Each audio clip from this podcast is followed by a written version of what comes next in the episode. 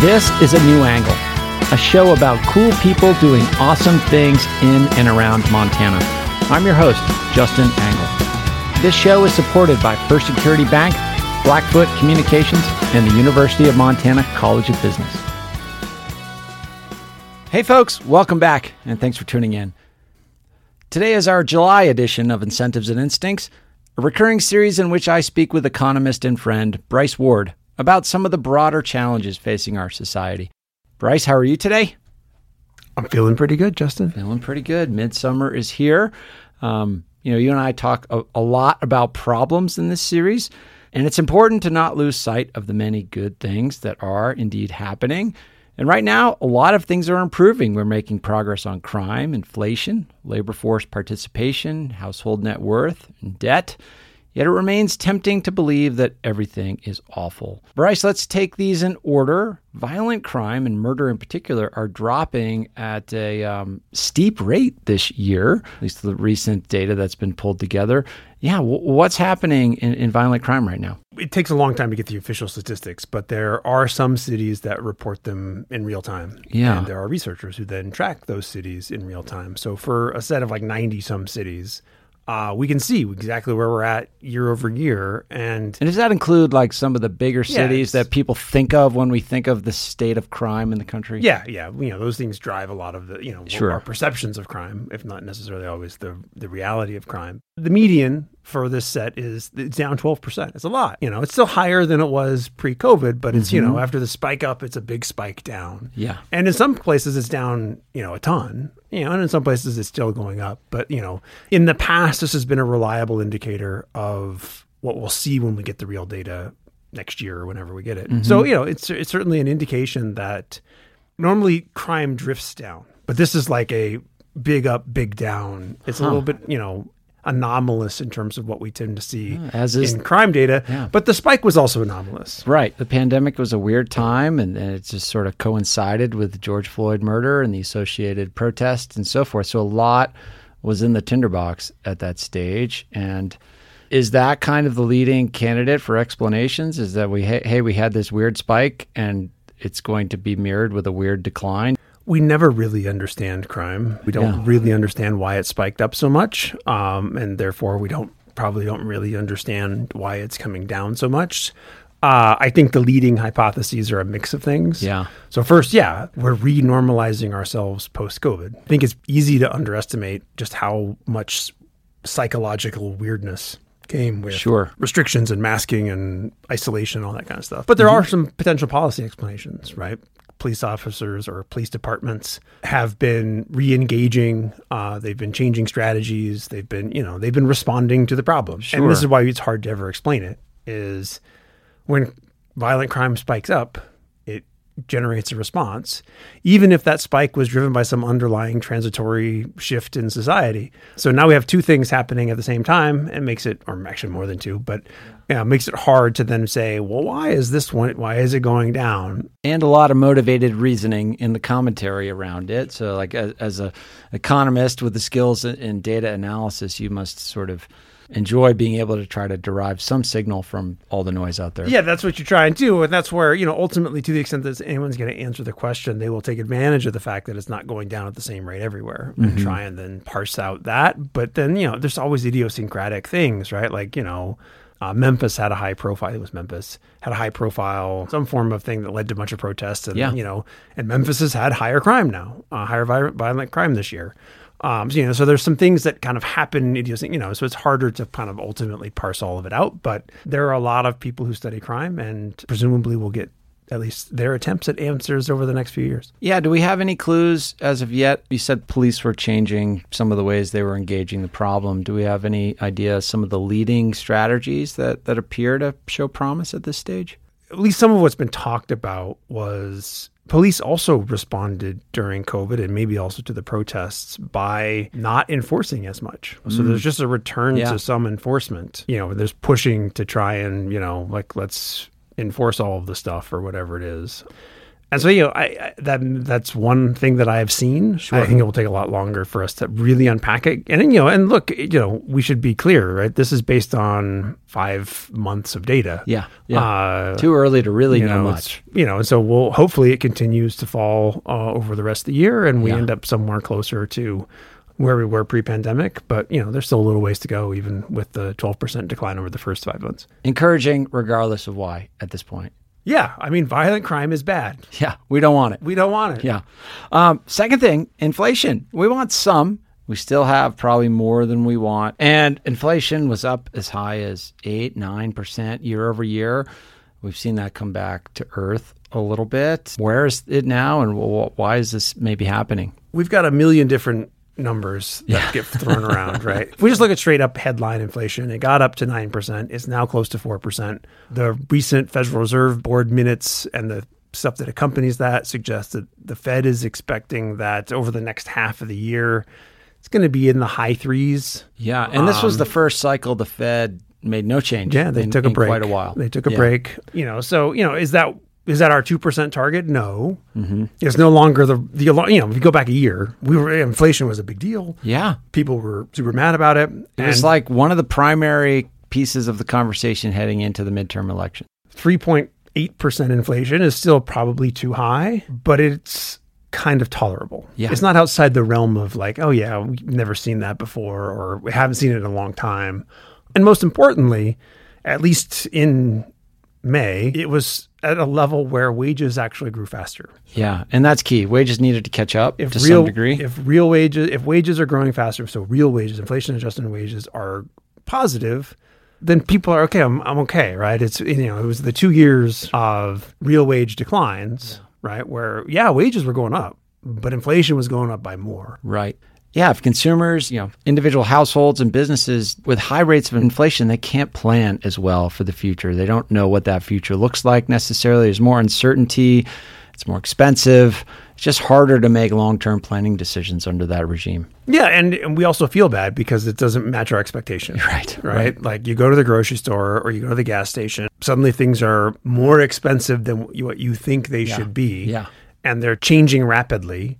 That's when people start complaining, right? But when it's kind of like, you know, within a range of, okay, yeah, some things get more expensive, you know, things are kind of going up. And it, they are, they're still going up at a rate that is unpleasant, Mm-hmm. but it's half of what it was or less than half of what it was a year ago. You really noticed it a year ago. Yeah.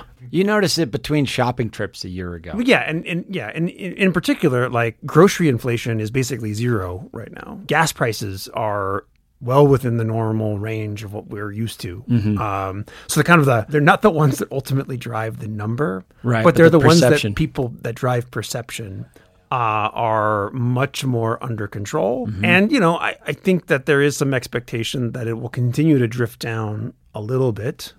At some point, we're going to have to face the well. How do we get the last percent or so out of the out of the system if we really do want to get back to two percent? Because yeah, that seems like it's been a little harder.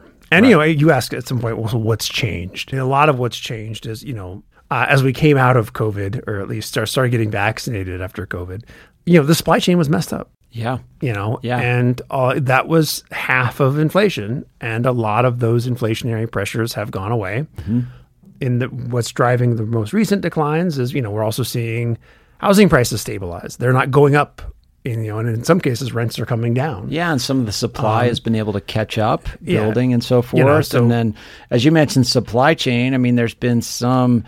I, I don't. I don't know if it's accurate to say deflationary categories, but you know, as businesses were trying to figure out their supply chains, some in some categories, you know, overcorrected. So now you go into businesses and they have an overabundance of inventory, and, and that can put downward pressure on prices as well. You'll see more sales and more clearance items and so forth. That's right. And so, you know, there's been a bunch of stuff that's kind of balanced out, normalized. It's no longer just like, oh, what's the crazy thing that you know, there are still crazy things out there. And I oh, don't yeah. mean to say that everything is hunky dory relative to the acuteness of the crises that you know, the series of crises that we've been living in for the past three years. We're back to a period where we're not just crisis to crisis to crisis. Right. And that's kind of what's I think, motivating this topic is we're kind of looking around at things, things that were really Yeah. cute. Yeah. And it's like, yeah, we're just not, yeah, it's not great. Inflation at 4% is not great. But it's better than eight, But nine. when it was seven, eight, nine, and going up, Yeah. um, you know, that was really hard. Yeah. Uh, let's just do a couple quick hits on other things that seem to be going okay. Labor force participation rate is a number you track closely. That appears to be on the rise recently. Uh, yeah. So, uh, in particular for prime age adults, so 25 to 54 is what we call the prime age. And, you know, it's fully recovered from the COVID downturn, is above where it was in 2019. It's great. Uh, it's almost back to literally the record highs that we reached in the late 90s.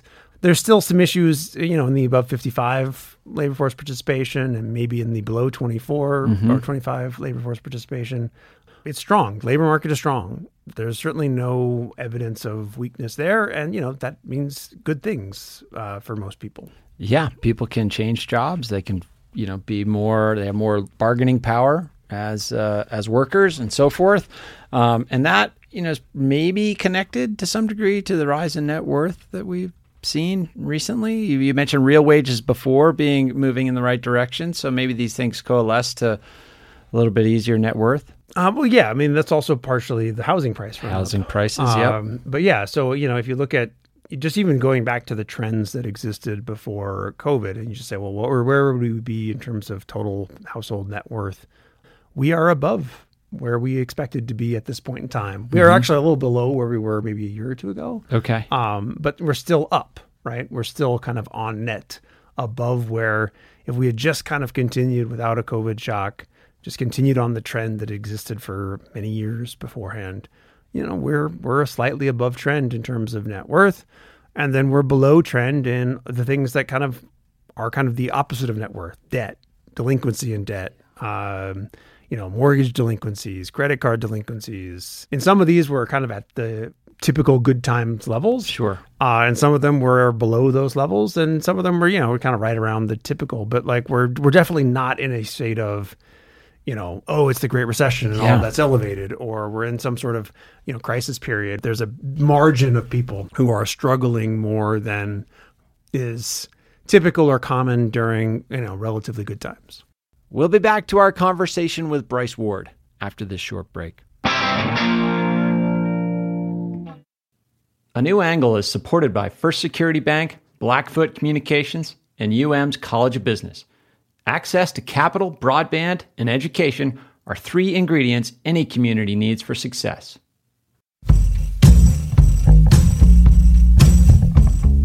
Hey folks, on August 11th, A New Angle and The Right Question are teaming up for our first live event at the Wilma Theater. Justin and I will be helping the legendary David James Duncan launch his new novel, Sunhouse, a book 16 years in the making. Lauren and I will chat with David. David will read, and renowned singer songwriter Jeffrey Foucault will illustrate Sunhouse in music.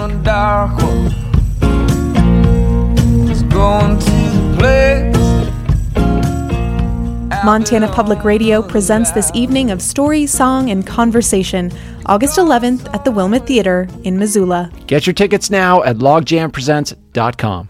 Hi, this is Sheila Stearns, Commissioner Emerita of the Montana University System and former president of the University of Montana. You are listening to one of my favorite podcasts, A New Angle. Welcome back to New Angle. I'm here with Bryce Ward discussing some of the more positive signs in our economy. And so, as we were preparing for this month's episode, I mean, yeah, we've been digging into some pretty meaty issues and some pretty grim issues. You know, why are Americans dying at higher rates? You know, other dysfunction in our society that we've been kind of covering in, in, in an intensive way the last few months. We had a little bit of difficulty coming up with a topic. And I think that stems from our kind of difficulty, difficulty sort of remembering that some things are going well in society. And turns out that that effect that we sort of experience within ourselves is consistent with pretty robust finding recently in psychology. A paper published in Nature showed that I think overwhelmingly is a pretty accurate word to describe the findings, but a survey of over half a million people across 59 countries, 235 surveys show that in general, people think that humans are now less kind, honest, and ethical than they were in the past. It, and it kind of, I mean, there are a whole host of things that stream from that, but that's a pretty interesting finding.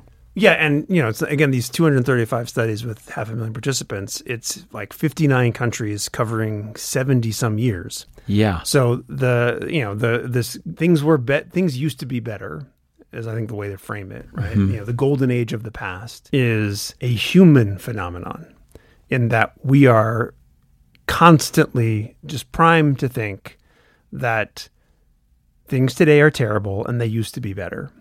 And so it's you know it's kind of worth and that's part what motivates this episode was you know me just looking around and being like, you know, if I'm looking at the headlines in the news right now, they are pretty trivial.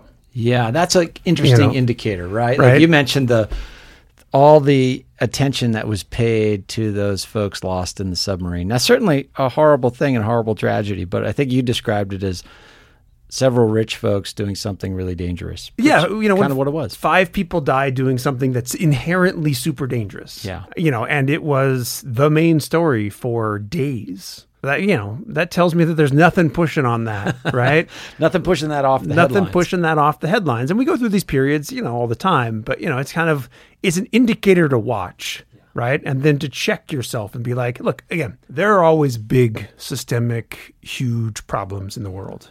Uh, poverty, malaria, climate change, you know, these things that we try and work on and we try and make marginal progress to improve. Those are always going to be there. There are always nascent problems, things that will happen are happening literally right now that in 20 years will be like, oh yeah, that was the thing.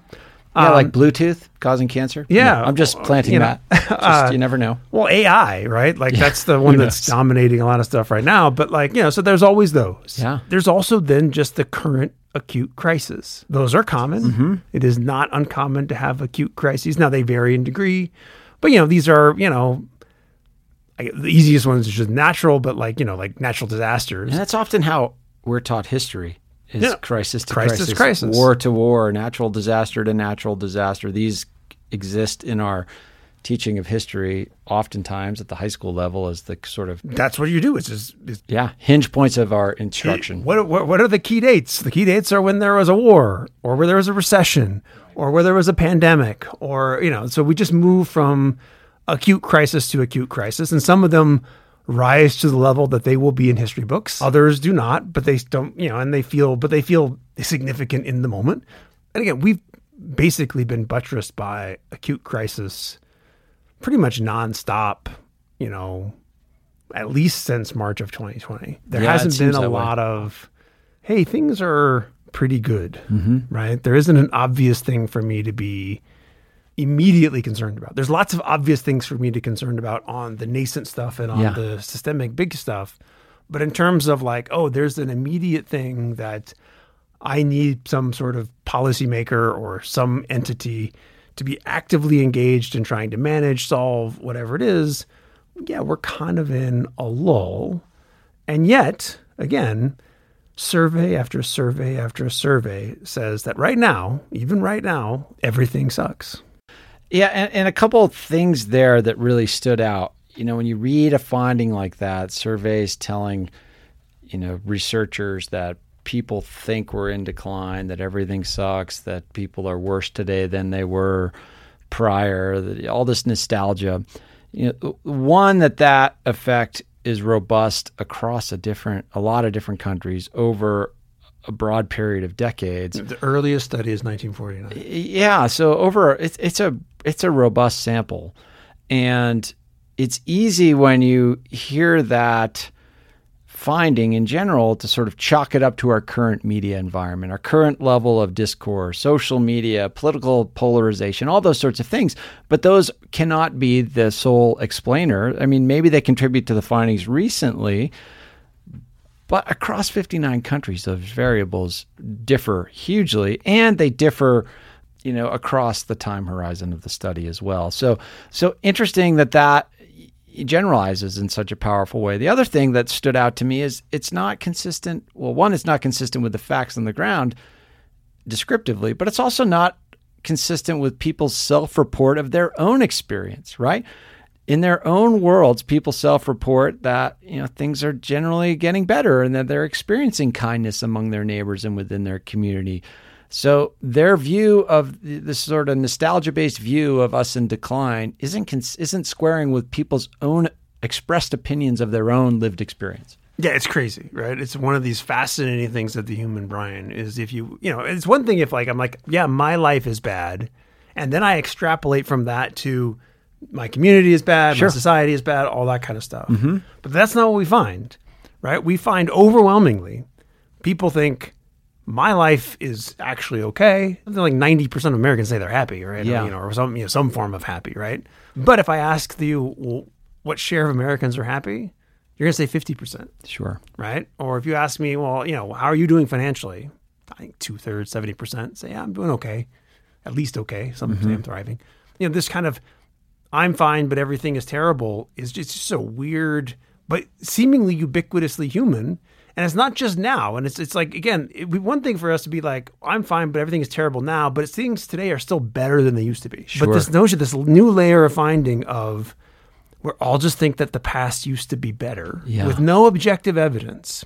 And worse, people will reject the evidence if you provide it. This is a different Right, study from right. a while ago. Prior to the COVID run up in crime, crime had plummeted Mm-hmm. over the course of our life, right? So from the early 80s Yeah, through steady 2020, decline. it, you know, I mean, half to a third, depending on what you're looking at you know, and or, or, or you know, and in particular, like you're asking about kids safe, you know, kids today are safer than they have. I've, you know, injuries, kidnap, all that kind of stuff. They are safer than they have ever been, at least until very recently. But when you try and present that evidence to people, they just reject it. Yeah. They do not believe it. Yep. And that's fascinating. You know, and look, uh, the psychologists in the paper, they have hypotheses for why Sure. this is. You know, we have a short run negativity bias and a long run positivity bias. And we have a self positivity Yeah. bias as well. Yeah, and a so that might explain our, our our tendency to think we're doing okay. Yeah, but it's it's it has very interesting implications Yeah. for what how are we supposed to design our media environment? How are we supposed to design our institutions?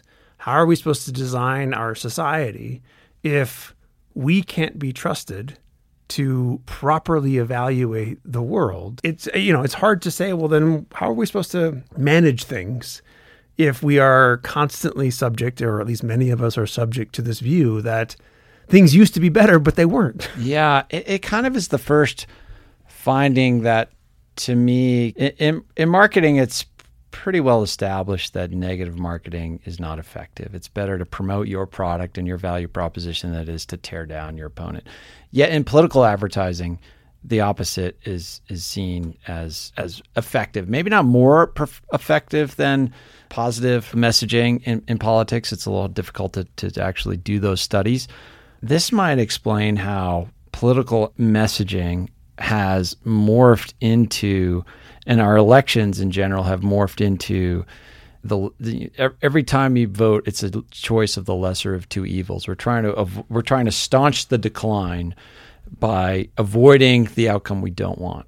The partisan brain is very weird. Another study that just came out recently presented people with various news stories or whatever it was, mm-hmm. but they paid them to evaluate them. So you got paid more if you evaluated it correctly, if it was true or false. Wow. And what they found was that when confront when when there's money on the line, people are massively better Huh. at distinguishing truth from reality. So that dampens motivated reasoning. kinda dampens you're getting at? motivated reasoning. And yet, when it comes to sharing things, the thing that gets me whatever reward I'm seeking in a social media environment Mm-hmm.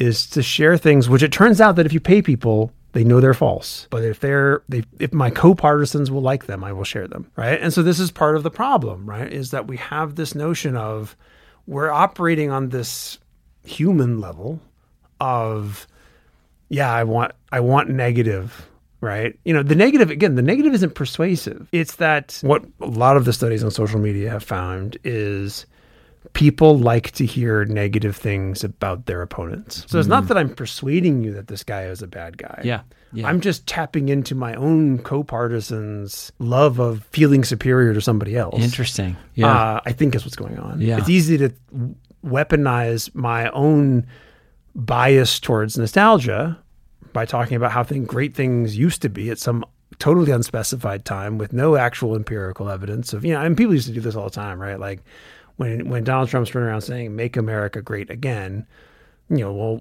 when was it great? Right. There were questions. People started surveys. Well, when was it great? Right. And Sure. then, you know, you throw out some period and then you would, you know, if you just, if you go to that period and I pull up like newspapers.com and I say, well, let's look at that period. it wasn't right? so great. It wasn't so great. Like, you know, let me show you the advertisements for the, the products that they were buying and what they were paying for them. And let me show you what life expectancy was. Whatever you want to look at, right?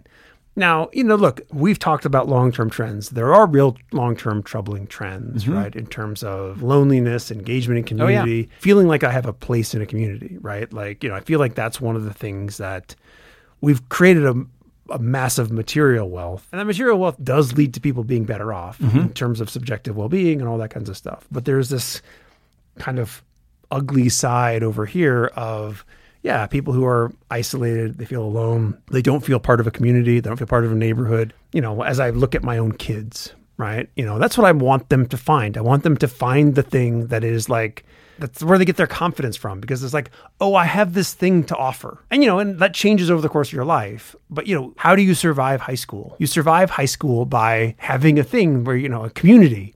I'm on this group and I have this to offer this Find group. your tribe. And I and you know, and that's the thing. Yeah. And you know, we you know, it's it's easy to look at high school as the microcosm of the well, yeah. I want that too as an adult. I want to have a role to play within some, you know, nebulous thing that I define as my community. This is what I have to offer. And you know, I feel like yeah, part of where things may actually be worse than they were. And you know, maybe this is what drives some of these findings Sure. is it's easy to take for granted all the things that are better, but I'm still feeling this kernel of something being worse. Hmm. And for a lot of people, it may be that they're not feeling like they're a part of a community, that they have a role, a valued role Sure. of contributing to. And so, you know, I mean, I don't want to dismiss and say, oh, yeah, everything's hunky dory, there is no problems. But it certainly is weird that things have gotten a lot better and you know, and, and some of the things in the survey, like you know, are people trustworthy and all that kind of Yeah. stuff. Real character things. Like we actually have evidence that those haven't changed, right? And you know, again, when you ask about their own friends and family, people will tell you that they're better. Uh, you know, the share of people saying that those are good are actually higher now, and yet here we are soaking in a sea of negativity every day Yep. and wandering around and you know bumping into people or talking to surveyors and basically saying world's terrible Yeah. Buddy of mine sent me a sticker for my coffee cup a couple of weeks ago that says, It gets worse before it gets worse. that kind of sums up our attitude in general. Um, before we go, I just want to take a brief moment to thank some important people on the podcast. Nick Mott, our editor and advisor extraordinaire and doer of a lot of things here at A New Angle, a dear friend and collaborator, is moving off of the team. He is leading up a new podcast effort um, at Montana Public Radio, so he will not be far. Keely Larson is stepping into Nick's role. And we have a new member of the team, Ella Hall, will be coming on and doing some production as well. So thank you to those folks. Uh, You'll actually be hearing Nick's voice on this segment next month. So stay tuned for that. Bryce, thanks as always, and we'll see you down the road. yep see you guys next month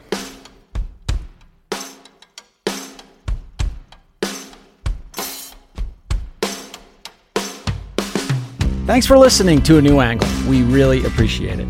And we're coming to you from Studio 49. Generous gift from UM alums Michelle and Lauren Hansen.